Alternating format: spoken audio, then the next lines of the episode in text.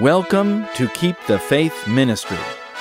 Keep the Faith brings you timely messages with in depth spiritual analysis of current events in light of Bible prophecy so you can prepare for the coming of Jesus. Listen to what the news won't tell you. Here is another important message for our times. This is Pastor Hal Mayer. Welcome to Keep the Faith Ministry. It is a pleasure to spend this time with you, and I hope you will see a little more today of how prophecy is being fulfilled in our time. This is also the end of the year, and I hope that you are much closer to Jesus now than at the beginning of 2010. Thank you also for your prayers, especially for Keep the Faith, throughout 2010. Your prayers mean much to us.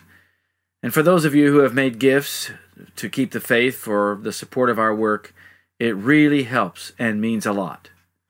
Our team is working diligently to make sure that we have a quality service that is a blessing to you. Your partnership with Keep the Faith makes it all happen. Don't forget to go to our website frequently so that you can read our prophetic intelligence briefings. We post new ones there every day or two. This month, we're going to learn some amazing things about what is being planned for this earth in the next 15 to 20 years, if time should last that long. And it is prophetic. Here's a statement from the book Colporteur Ministry, page 17. The end of all things is at hand. The men of the world are rushing on to their ruin. Their schemes, their confederacies are many. New devices will continually be brought in to make of no effect the counsel of God. Men are heaping up treasures of gold and silver to be consumed by the fires of the last days. What a statement! Men are confederating together to rebel against God. They are making new schemes to control their fellow man so that they can heap treasure to themselves and lead the world into idolatry. In the next 15 years, should time last, dramatic changes are going to revolutionize the world in which you live. There's an extraordinary shift coming to the nations. Megacities are going to grow up out in the middle of nowhere. The vast majority of world population is going to live in huge, teeming cities. If you think cities like New York, Los Angeles, Mexico City, and Tokyo are large cities, Wait a few more years, and you will see cities much, much larger. This relatively new, or at least unforeseen development is going to repeat what happened before in Scripture and history, and will change the way the world operates. Already there is a shift away from the sovereignty and national identity of nation states. In the place of nations, as we know them today, the driving force of world politics is shifting toward the emerging power of cities and city states. Echoing ancient Babel and the medieval order of Europe, the New World Order is taking shape as millions more people concentrate in the cities being built to accommodate them. This should not surprise students of Bible prophecy. Historic principles of ancient Babel and of medieval times are being resurrected in our modern context and are going to shape everything you do, including eventually your religious worship. And don't expect those cities to respect your individual rights to privacy, freedom of speech, and freedom of worship. They're not interested in you as a person. World leaders and city political hacks are interested in the usefulness of the city only as a global political tool to achieve their own goals and objectives. But before we go any further, let us ask the Lord for clarity of understanding and insight into our study today. Please bow your heads with me in prayer where possible. Our Heavenly Father, our time on this earth is nearing its end. Now more than ever, we need Jesus to help us see the plan of heaven for the preservation of your church and your people. As we study today, please open to us the principles of your kingdom. Help us see that this world is not our home, and we are looking for a city with foundations, whose builder and maker is God. Thank you for your love and for the warning that shows us how important it is to prepare for what is coming upon the whole world as a surprise. In Jesus' name, Amen. Once again, the Bible amazes me as current events reveal how accurate the prophecies are. Even the stories of Holy Scripture themselves are prophetic. Perhaps one of the most relevant to our study today is the story of Nimrod and the Tower of Babel, which shows us exactly the purposes and attitudes of those planning the structure of the emerging New World Order in which we are all living to some extent already. Satan tried to orchestrate a coup d'etat to control the world as soon after the flood as was practically possible. The descendants of Ham rebelled against the Lord and built them a city. Genesis 11, verse 2, tells us that the descendants of Ham journeyed from the east, that they found a plain in the land of Shinar, and they dwelt there. They had lived among the mountains with their brethren, the descendants of Shem and Japheth, who were God fearing. But the descendants of Ham were unhappy to live with them because their teaching and example annoyed them. So they decided to leave them and go somewhere else where the restraint of God's law could not be felt. The plain of Shinar on the banks of the river Euphrates was beautiful and fertile, and here they could prosper.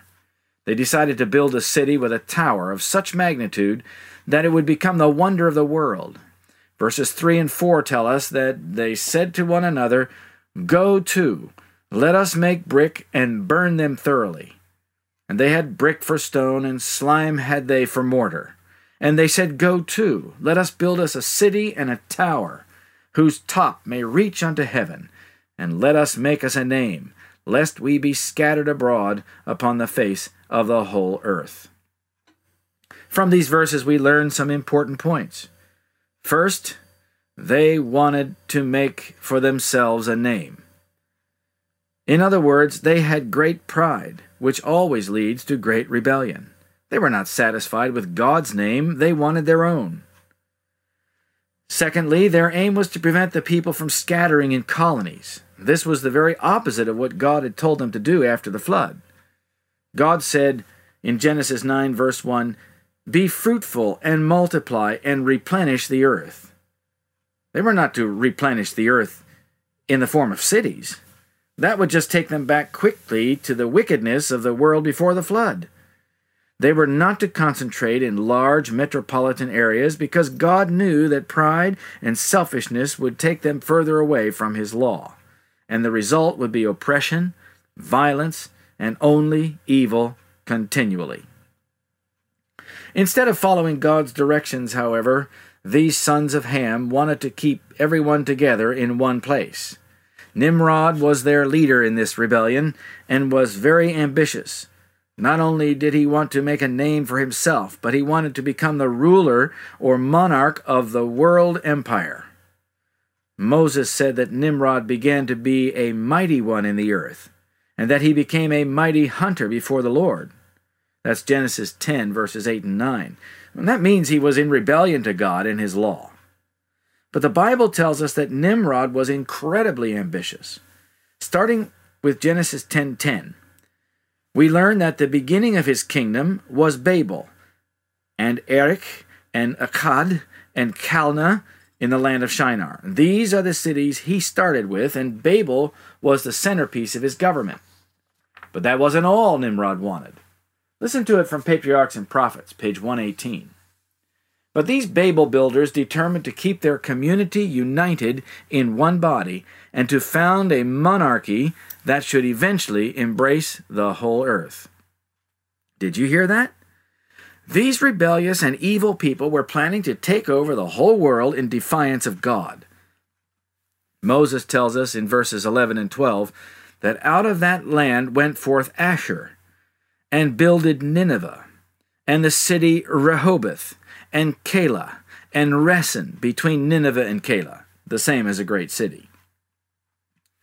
So now you know where the large city of Nineveh came from.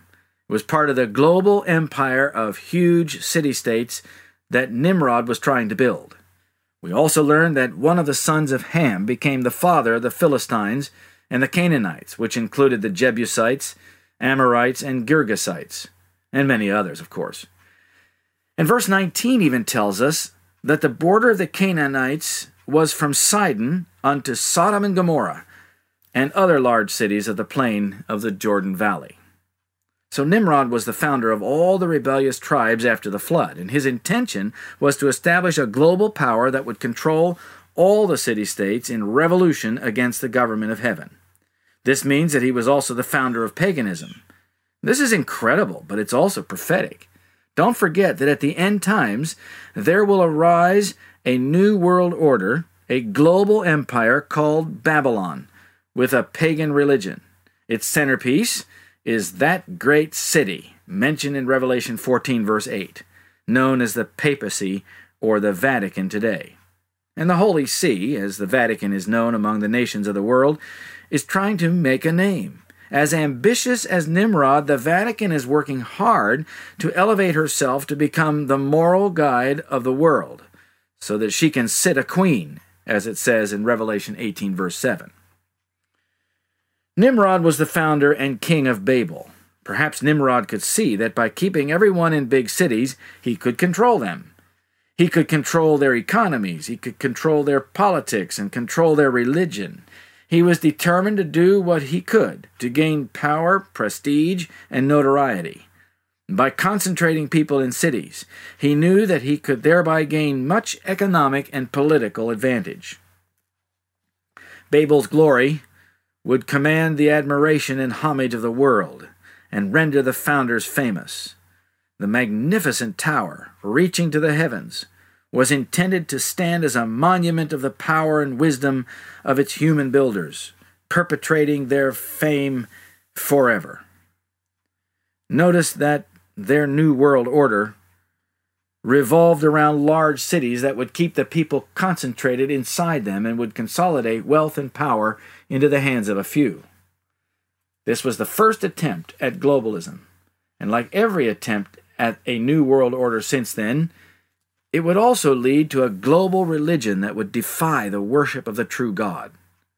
There's no other purpose, ultimately, for the New World Order today than to oppose God and His law the principles of modern Babylon are the same. Do you think that today there are men like Nimrod who have similar ambitions? Do you think that in our time there are some who want to rule over their fellow man and concentrate populations and power in such a way so as to control the whole world like Nimrod wanted to do? Today I'm going to show you how these questions have one answer a resounding yes. In fact, we're on the brink of the resurrection of Babel on a global scale. Our generation is marked by the very same principles that were developed in ancient Babel. And let me point out that Nebuchadnezzar attempted the same thing in ancient Babylon, which is a direct descendant of Babel, while Charlemagne attempted the same thing in medieval times. History repeats itself over and over again, these men made a name for themselves and turned from God's law. Some of the men of ancient Babel were atheists, and others were agnostic. Like today, many of them denied the existence of God and attributed the flood to the operation of natural causes. So often, when we read about disasters, they are explained on the basis of mere natural causes. Earthquakes, for example, are described as a result of tectonic plates moving against each other deep under the surface of the earth.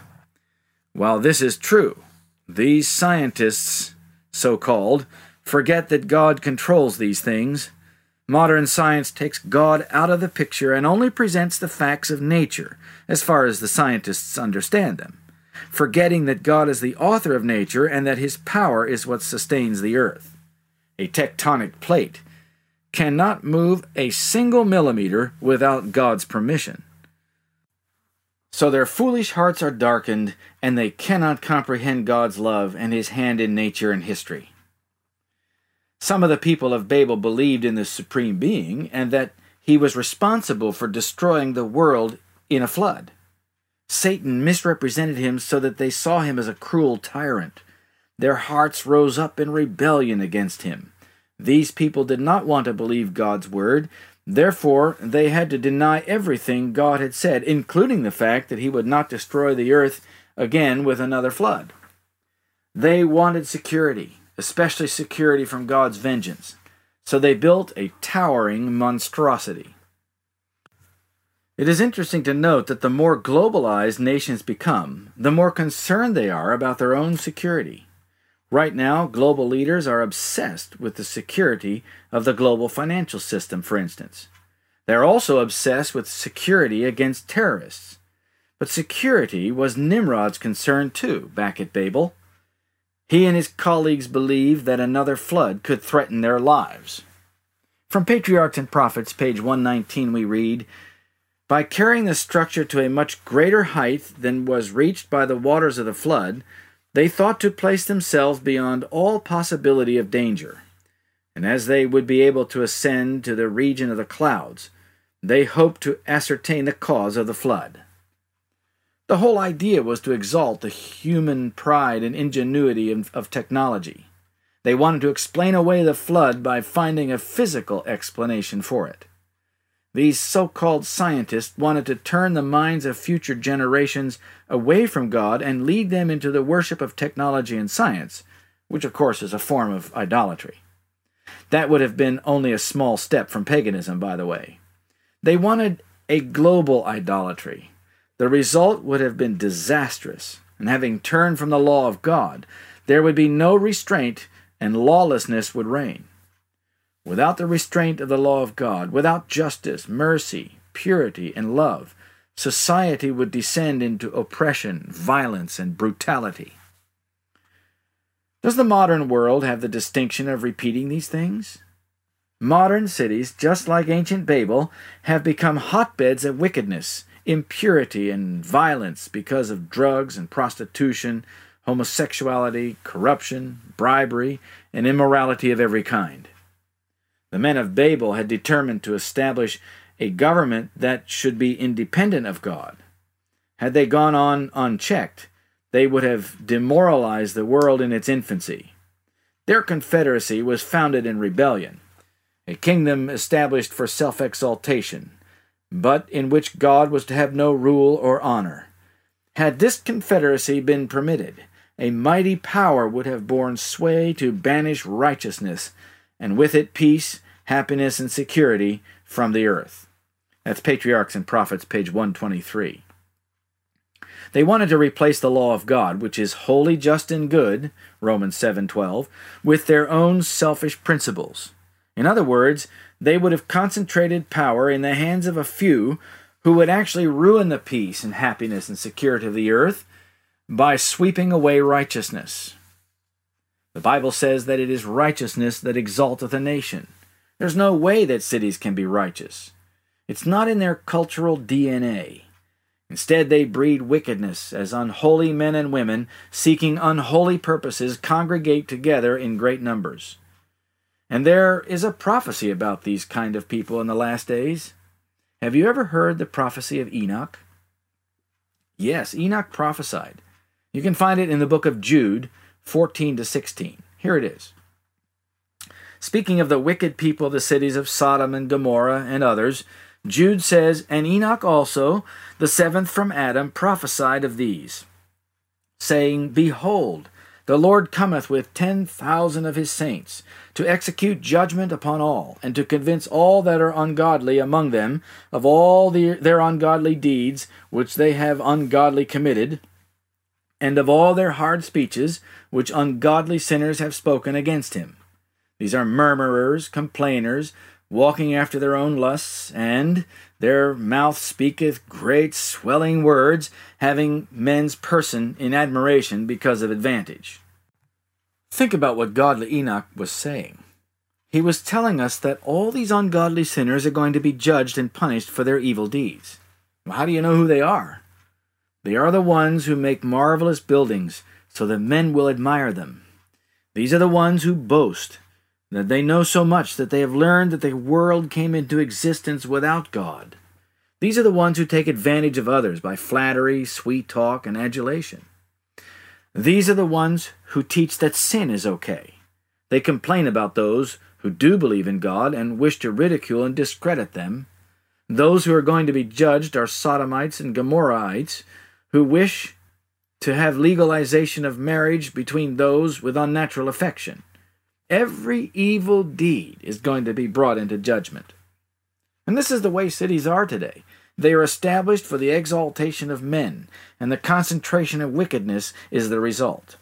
Buildings, streets, stadiums, airports, and other edifices are named after the men that founded them or fashioned them, or in honor of those who controlled them. Moreover, the acquisition of money and assets is one of the key purposes of the city. Greed, avarice, and selfishness motivated Nimrod and his fellow conspirators, just as it does many leaders today. Genesis 11, verses 5 through 7, tell us that the Lord came down to see the city and the tower which the children of men builded. And the Lord said, Behold, the people is one, and they have all one language, and this they begin to do. Now nothing will be restrained from them which they have imagined to do. Go to, let us go down, and there confound their language, that they may not understand one another's speech. The Babelites said, Go to, let us make brick. And God said, Go to, let us go down and confound their language. When nothing will be restrained from them, he was talking about the complete withdrawal of the Holy Spirit, which restrains the wicked. God was saying that if these wicked people were permitted to carry out their conspiracy against heaven, they would become so hardened that the Holy Spirit would be wholly withdrawn from them, and nothing would prevent them from doing only evil continually again. Angels were sent to bring to naught the purposes of Nimrod's builders of Babel. They confused the language so that the people could not understand each other. Their work on the tower came to a standstill. In fact, they became angry with each other, and their confederacy ended in strife and bloodshed. Lightnings from heaven as an evidence of God's displeasure, broke off the upper portion of the tower and cast it to the ground. Men were made to feel that there is a God who ruleth in the heavens. That's page 119 of Patriarchs and Prophets. And that's what they wanted to forget that God ruleth the heavens. Of course, God's attack on the tower would be explained away today in mere physical or natural terms. The lightning struck because the tower was the tallest structure around and it wasn't grounded properly. Well, that would have salved the guilty conscience, and Nimrod and his fellow conspirators would have set out to restore it again. So God had to go beyond natural phenomena and do something more supernatural. He confounded the languages so that they could no longer communicate. Do you think scientists can explain that away in natural or physical terms? Certainly not. Now all they can do is claim that the story is a myth. So the Lord scattered them abroad from thence upon the face of all the earth, and they left off to build the city. Genesis 11, verse 8. The monument to their pride became the memorial of their folly. Today, however, with the languages still confused, Man is trying to overcome the impediments to constructing another oppressive regime of global power, just like Nimrod. Men are continually pursuing the same course. Even so called Christian teachers in so called Christian universities teach evolutionary science, which separates the facts of science from God. They teach evolution as a fact, leading many Christian young people to disbelieve the Bible account of creation and replace it with evolution. Babel is a classic example of the results of globalization. The process of globalization is rapidly advancing today.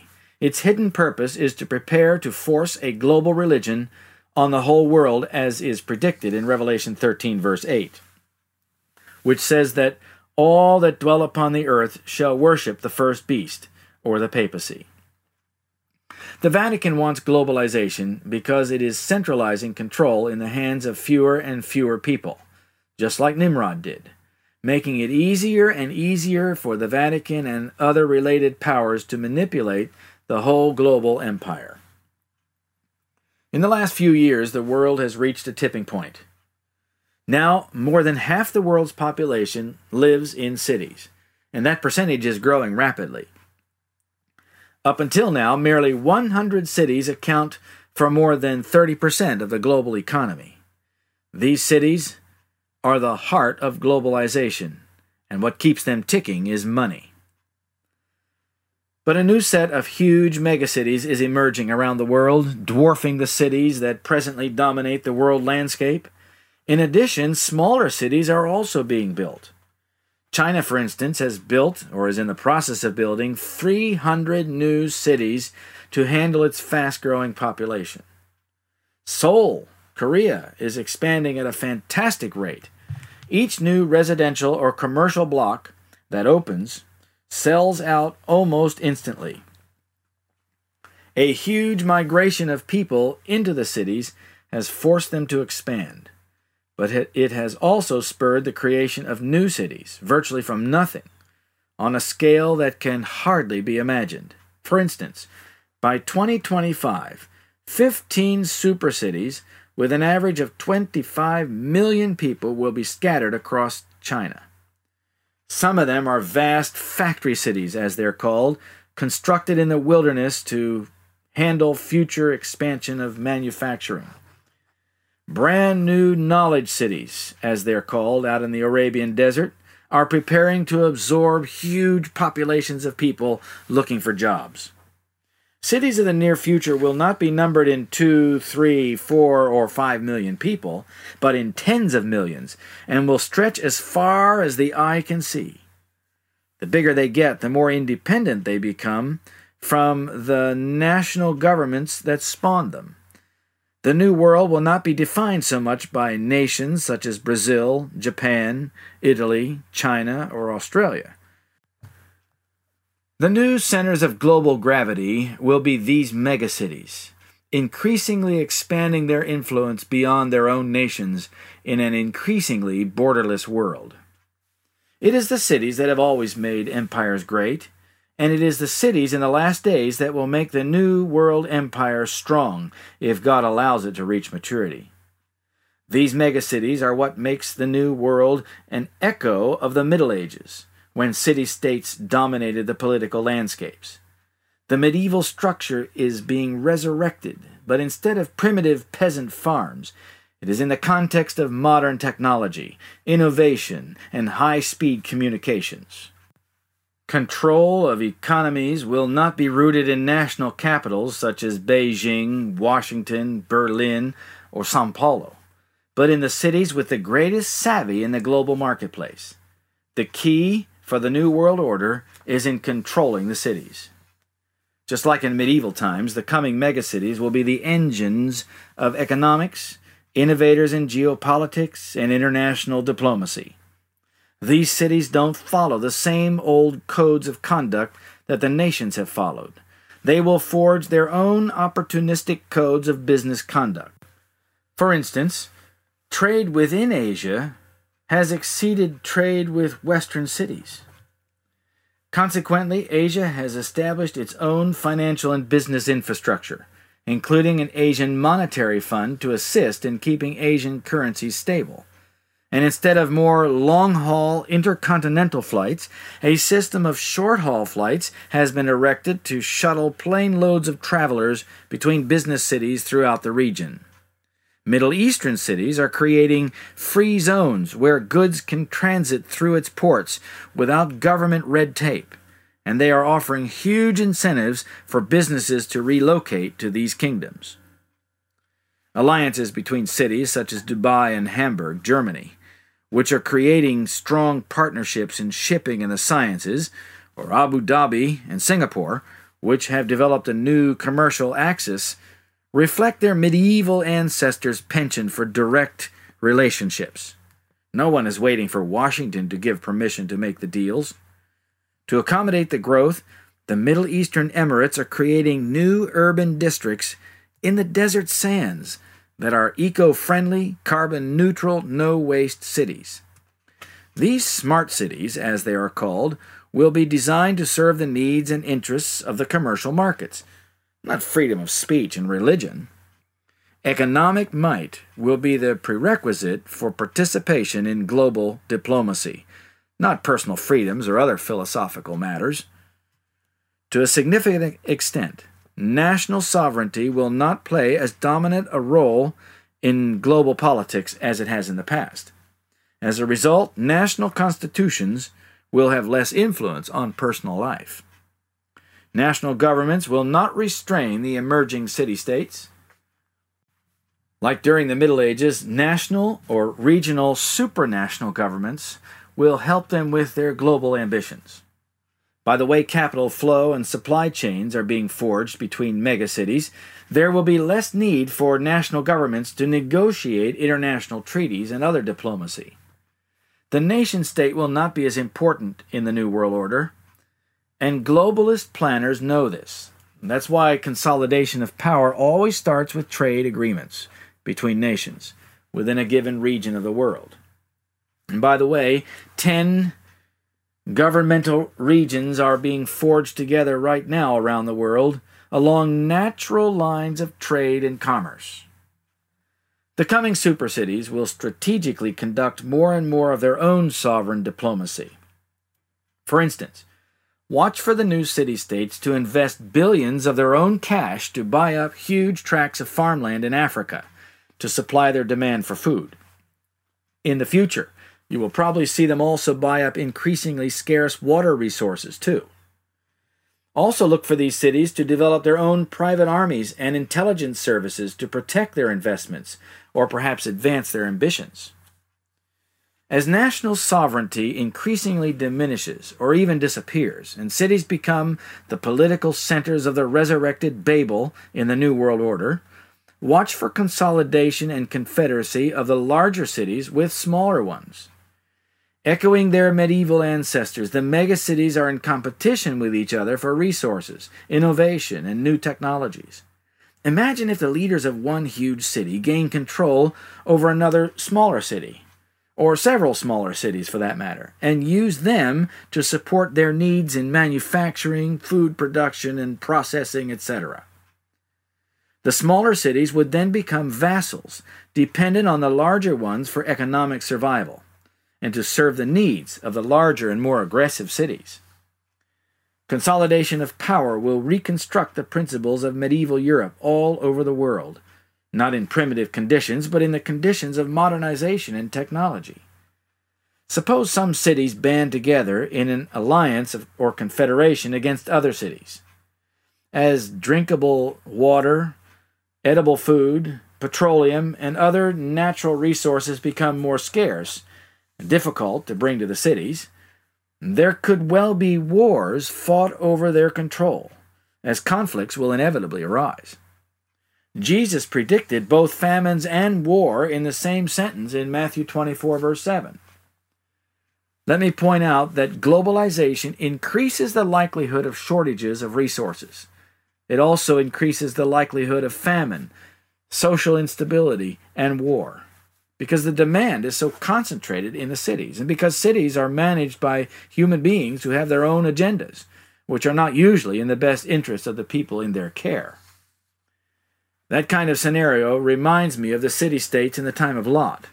In that prophetic story, the kings of some of those cities, led by Chedorlaomer, made war against the kings of other cities, which included Sodom and Gomorrah. The Bible therefore predicts that in the last days a similar situation will exist. City states may well develop their own militias and make war on other city states, particularly over natural resources, food supply, and water resources. But it isn't just that. When there's a major disruption to fuel supplies, such as during the recent labor strikes in France, it is the cities and multitudes of people in them that are affected. When there is a food shortage, as almost happened to Europe during the Icelandic volcano, it is the people in the cities that are most affected. When there are shortages of other basic necessities, it is the people living in the great megacities who have the worst difficulties. Not to mention the chaos and disruption from worker strikes, violent protests, and sometimes brutal law enforcement.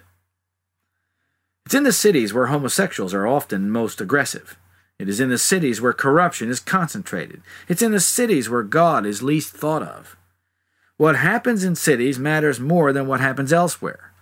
That's because of the intensity of resources. Financial, human, technology, and infrastructure assets are all concentrated in the cities, and this gives a large megacity substantial clout in terms of global influence. You see, all eyes are on those mega cities. Don't forget about Lagos, Manila, Shanghai, Mumbai, and other cities. These will grow too. According to globalist forecasts, cities like these will not have merely 20 million people, but 100 million jammed within and around them. In India alone, 275 million people, it is estimated, will move from the country into its teeming cities and slums in the next 20 years. This is nearly the same as the whole population of the United States. These cities will also have a huge amount of organic growth, which means growing populations from people living there already who are having children. And in China, migration to the cities will be even greater. And by 2025, it is predicted by those planning the new global era of urbanization that 70% of China's population will live in cities of over a million people. By 2030, they are predicting that China will have 221 cities with over a million people living in them. And they will add 400 million people to those cities by that time.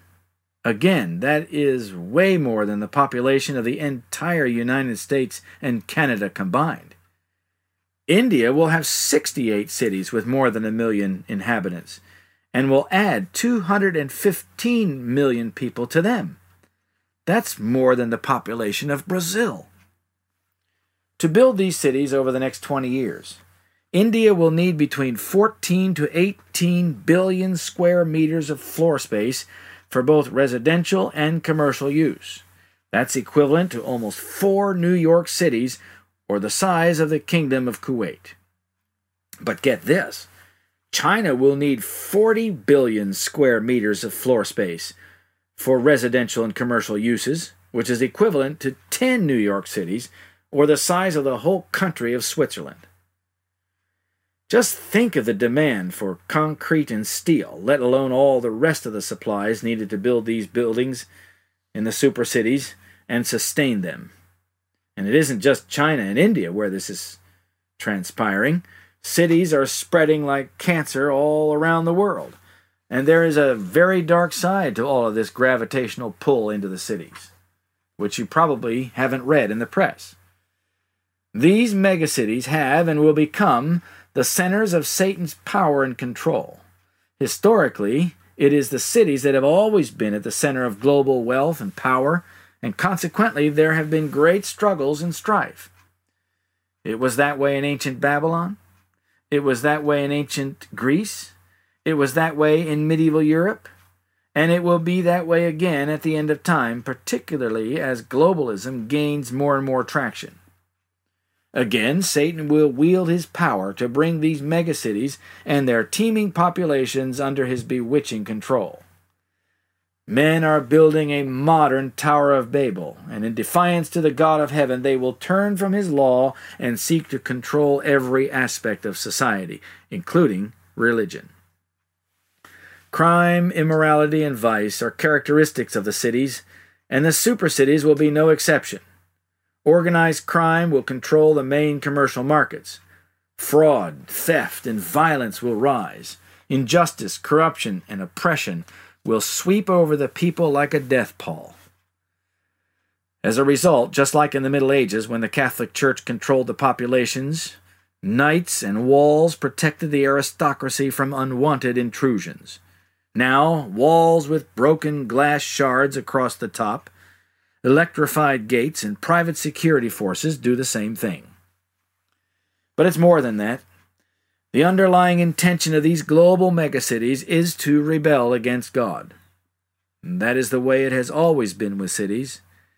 And the more wicked they become, the more hardened will be the hearts of their inhabitants. The thoughts and intentions of their hearts will be only evil continually, like it was in the days of Noah. And these cities will become exceedingly wicked. Those who profess to follow Jesus, but who are living in these super cities at the end of time, will be drawn into the spirit and attitude of those around them, just like what happened to Lot in Sodom. Here is what is predicted to happen to these megacities. It's from Great Controversy, page 589 and 90. While appearing to the children of men as a great physician who can heal all their maladies, Satan will bring disease and disaster until populous cities are reduced to ruin and desolation. Even now he is at work.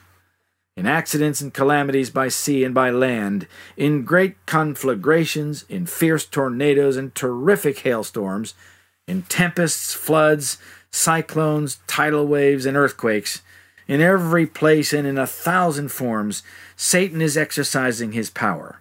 He sweeps away the ripening harvest and famine and distress follow. He imparts to the air a deadly taint, and thousands perish by the pestilence. These visitations are to become more and more frequent and disastrous. Destruction will be upon both man and beast. The earth mourneth and fadeth away. The haughty people do languish. The earth also is defiled under the inhabitants thereof, because they have transgressed the laws, changed the ordinance, and broken the everlasting covenant. As these end time cities become more determined in their resistance to the law of Jehovah, they will be given over to the visitations of Satan and his destructive power. Looming on the prophetic horizon are gruesome and horrendous pestilences. Imagine a plague of superbugs that are resistant to all forms of antibiotics sweeping through even one city, killing hundreds of thousands. And in the age of travel, pestilences can easily pass from one city to another in a matter of days, even before a plague is recognized. We've heard about these sorts of viruses in the news in recent times, and perhaps there will be amalgamations of things that have been around for a while but when combined, create chemical or biological weapons of mass destruction that Satan or his human agents can use to cause death and destruction of millions. Efforts to contain these pestilences will make everyday life very difficult, let alone travel and trade and commerce.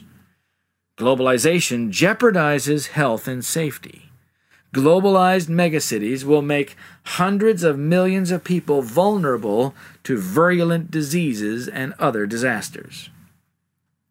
Here's another statement The depths of the earth are the Lord's arsenal, and whence were drawn weapons to be employed in the destruction of the old world.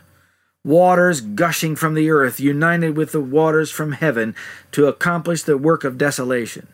Since the flood, Fire as well as water has been God's agent to destroy very wicked cities. These judgments are sent that those who lightly regard God's law and trample upon his authority may be led to tremble before his power and confess his just sovereignty. As men have beheld burning mountains pouring forth fire and flames, and torrents of melted ore, drying up rivers and overwhelming populous cities, and everywhere spreading ruin and destruction and desolation, the stoutest heart has been filled with terror, and infidels and blasphemers have been constrained to acknowledge the infinite power of God. That's from Patriarchs and Prophets, page 109.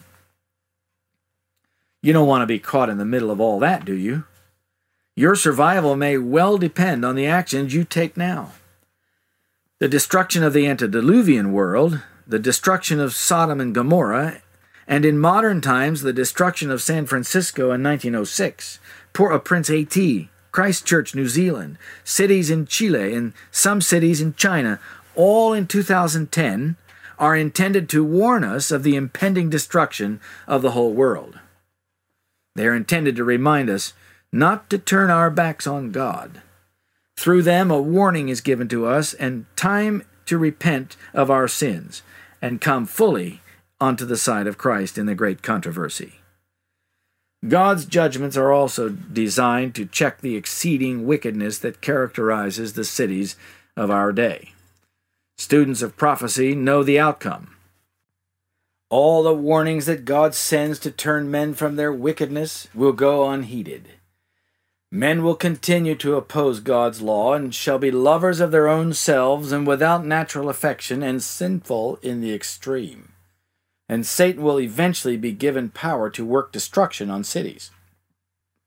By the way, did you notice the classic form of conspiracy that Satan will use on the masses? He will cause disaster, but will present himself as the healer. He will bring great destruction and then claim that he is the great Savior. He creates the problem and then presents himself as the solution.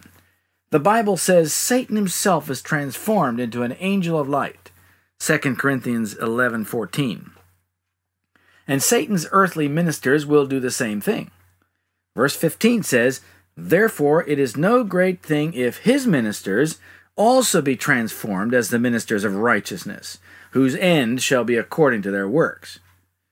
Did you know that Satan has pastors or ministers? Like their master, they will say that God is angry with the inhabitants of the world and that the world needs to get back to God, all of which is true. But they will then say that in order to do this, we need laws that will enforce the false Sabbath or Sunday as the requirement of God instead of the Sabbath of the Bible. They will urge and pressure lawmakers and government leaders to enact laws requiring observance of Satan's day of rest instead of God's. To support their false claims, many signs and wonders will occur. Listen to what Jesus said in Matthew 24 24. For there shall arise false Christs and false prophets, and shall show great signs and wonders, insomuch that if it were possible, they shall deceive the very elect. And 2 Thessalonians 2 verse 9 tells us that the Antichrist, whose coming is after the working of Satan, will work with all power and signs and lying wonders. This deception will be great. Some will be tempted to receive these wonders as from God. The sick will be healed before us. Miracles will be performed in our sight. Are we prepared for the trial which awaits us when the lying wonders of Satan shall be more fully exhibited? Will not many be ensnared and taken? By departing from the plain precepts and commandments of God, and giving heed to fables, the minds of many are preparing to receive these lying wonders. We must all now seek to arm ourselves for the contest in which we must soon engage. Faith in God's Word, prayerfully studied and practically applied, will be our shield from Satan's power and will bring us off conquerors through the blood of Christ. That's from Testimonies for the Church, Volume 1, page 302. Friends, the development of a huge number of megacities is a prophetic development that you need to watch. But you also need to take action. You and your family are in danger if you live in the city, or if you have brought the principles of the city into your country home. Make sure that you are under the protection of God. The question may be going around in your mind what about the United States in prophecy? Will not the United States continue to play a major role right up until the end? I believe so. The United States is in a way an exception to this process, though not entirely. The United States has been so powerful and has controlled so much of the globalism process that it is positioned to continue as a nation state regardless of what happens to others. Remember, it's the United States that leads the world in Sunday worship laws. So I don't see the United States losing all of its significance.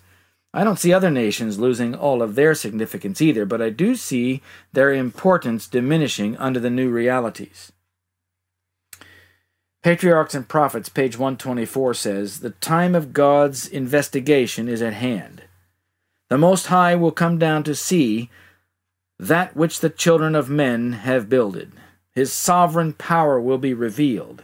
The works of human pride will be laid low. The Lord looketh from heaven. He beholdeth all the sons of men. From the place of his habitation he looketh upon all the inhabitants of the earth.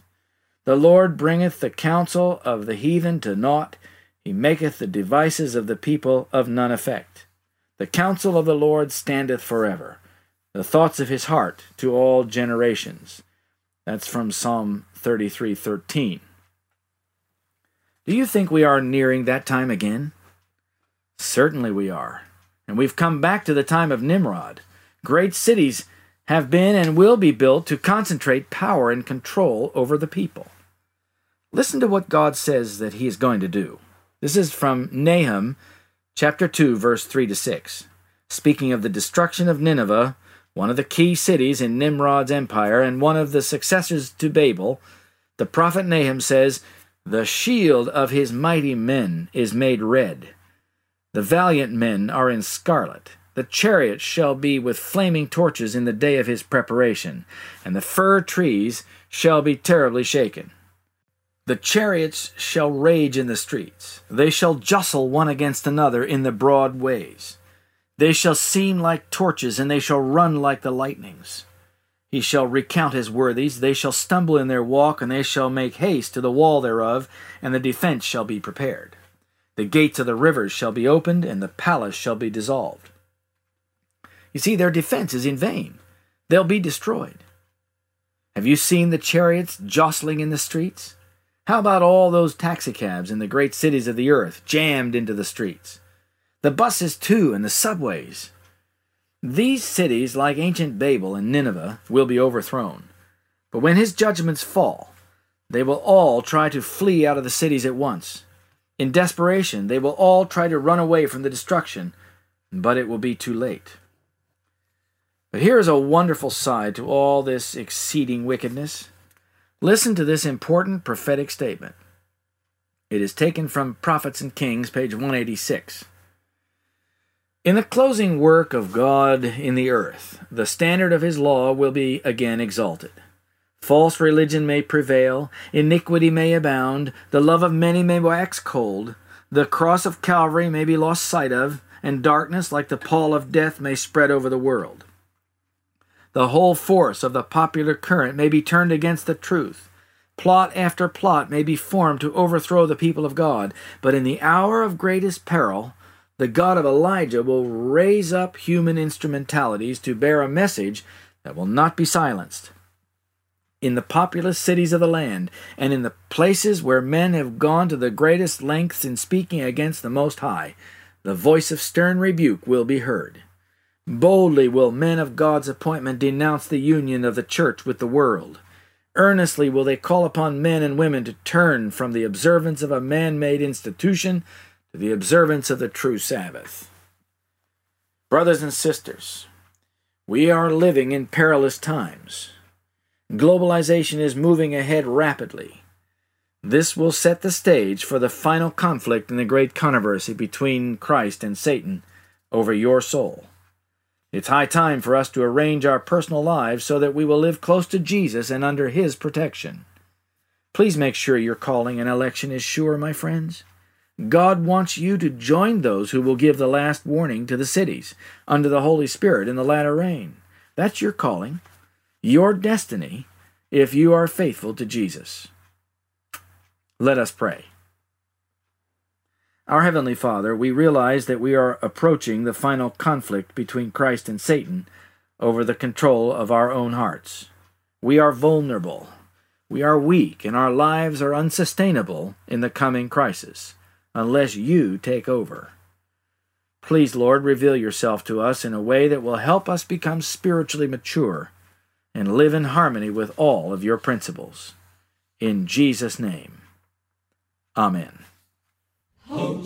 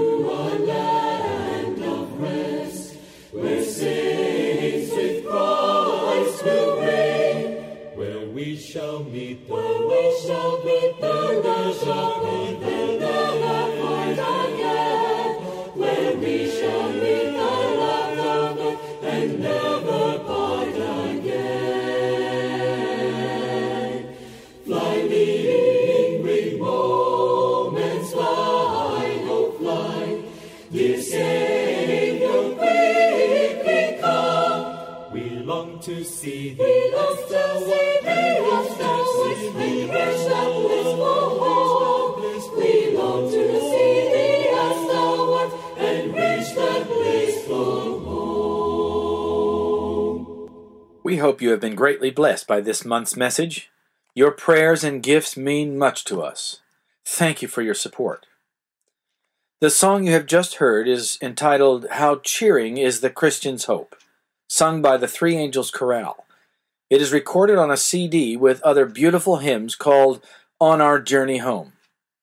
This beautiful CD is available from Keep the Faith Ministry.